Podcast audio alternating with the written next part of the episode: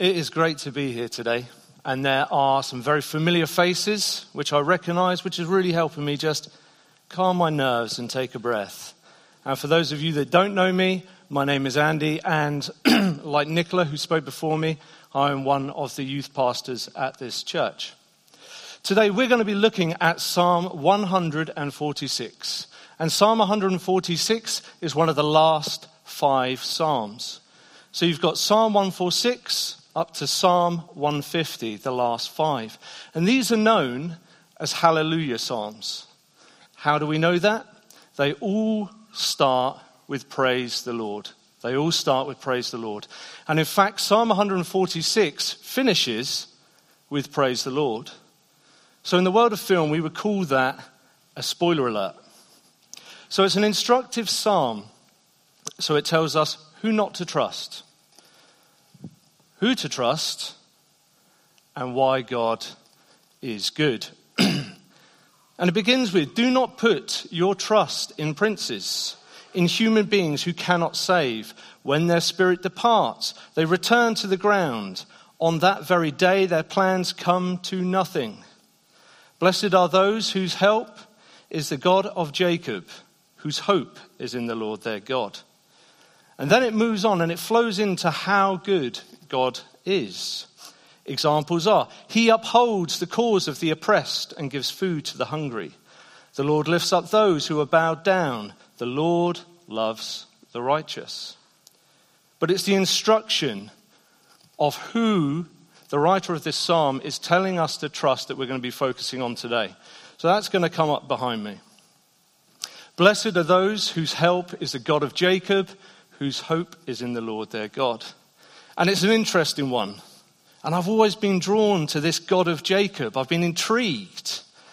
The God of Abraham. We know Abraham. He's, he's safe, isn't he? He's one of the forefathers. Lots of promises over his life. The God of Isaac. I feel comfortable with that. We know about Isaac. He's, he's good. He's nice. Neither without sin, but relied on as good people. The God of Jacob. That's a bit more tricky, isn't it? It's a bit more difficult.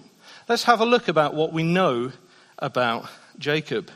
So we find his story in Genesis, and one of the first things we come to know about Jacob is he is the younger of two brothers, and he tricks his older brother into handing over his birthright and blessing.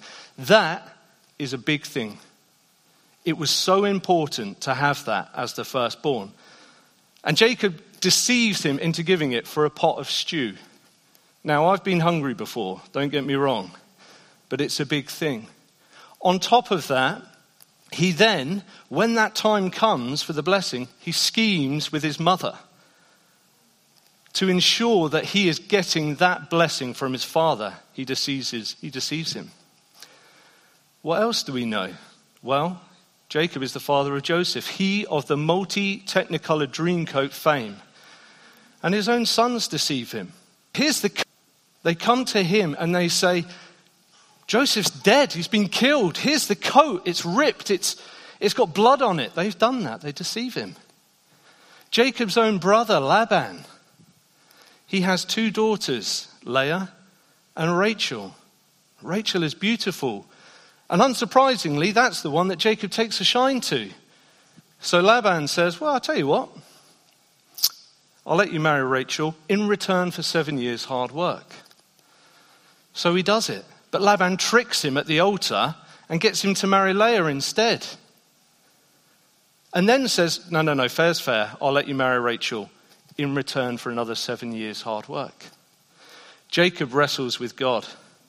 So after hearing all of this, why on earth would you want to be known as the God of Jacob? Here's the one point I'd like you to take today. One point. The God of Jacob is the God of the journey. The God of Jacob is the God of the journey. And what does the God of the journey mean? Well, it means this God is not some far off deity sitting in heaven with clouds shoved in his ears because he doesn't want to hear your cries. And he's not just some wistfully looking man in a, in a fake gold gilded frame above your fireplace holding a lamb and looking wistfully up into the stars. It's not like that. The God of Jacob is the God of the journey. He walks alongside you in all of your life events. He's with you in the mountaintops. You know, when you're in the worship and you're thinking, I like this song, I'm going for it, I'm having this one. You get the shivers down your spine. He's the God of the journey in that moment, but He's the God of the journey in your deepest, darkest valleys. And if we're honest, it's easy to pass off some of these biblical characters, isn't it, as non important. Andy, that was thousands of years ago. This holds no relevance into my life. Let's have a closer look. Jacob lies and deceives. He's let down by a parent. He's greedy and he wants to elevate himself through his own means and not God's. He's let down by his children and he's not speaking with a family member. He struggles with the Lord. And it's in those moments, isn't it, that you start to realize hang on a minute. In fact, when I wrote that, I thought, I've got the makings of my own autobiography here. And I joke, but sometimes those deep, dark valleys, they're not of our own making. As I look out, there are people that were here years ago that aren't anymore. Some have been, some have gone, gone with the Lord, others have walked away. There are illnesses in this church that we are praying for and don't seem to be getting better. We are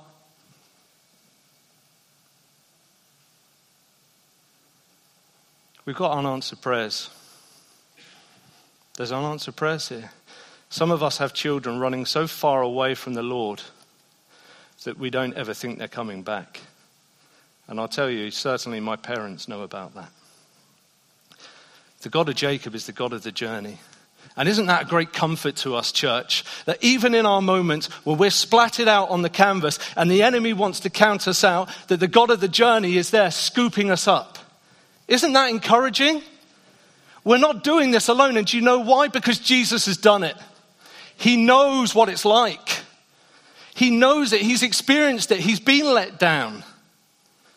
The God of Jacob is the God of the journey. I've got a son. I'll bring a picture of him. There he is there. Not his normal attire, just so you know, okay? Now he's three years old, so he is up and down emotionally, okay? I've been told that he gets that from me. So he is up and down emotionally, and sometimes he's upset, and he's hurting and he's crying. And he comes to me and he goes, Papa, I'm hurting. What do I do? I love him. I pick him up and I scoop him up in my arms and I want to encourage him and I want that pain to stop. If, if I could, I'd just take it all away from him. It doesn't matter to me if he's crying because he's done something wrong or if he hasn't. It doesn't matter. I want to nurse him back to health. And other times I hear him crying and I go to him and I say, Are you okay? Are you okay? Are you all right? And he says, Get away from me. I don't want you, Papa. Oof. Does that mean I leave him? Of course it doesn't. I stay there anyway because I love him and I want to nurse him back to health. And if we're honest, certainly this is like this with me. Our lives with God can be like that, can't they? Sometimes we cry out to him and we want him desperately. And other times he's there, and in our anger and our hurt and our upset, get away from me. As Catherine's excellent word said, we try and keep him, or we think that God is on the periphery, but he's not. Why? Because the God of Jacob is the God of the journey. Where does Jacob end up at the end? Because of severe famine, he's in Egypt where one of the most powerful men on the face of the earth is Pharaoh. And he stood there, Pharaoh, with Joseph, his son, alive and well, next to him. And Joseph reaches out his hand and he blesses Pharaoh. He's blessing Pharaoh. What a transformation! What a transformation. How does he get there? It's because Jacob walks and acknowledges the God of the journey. Where are you in your walk today? Are you in a mountaintop experience of everything going right? Or are you in a deep, dark valley? Because it's easy in both of those situations to not acknowledge the Lord. The good news is that in His grace and His mercy and His majesty, that wherever you are in your life today, it is not too late to call out upon the God of the journey. Amen. Amen. Amen.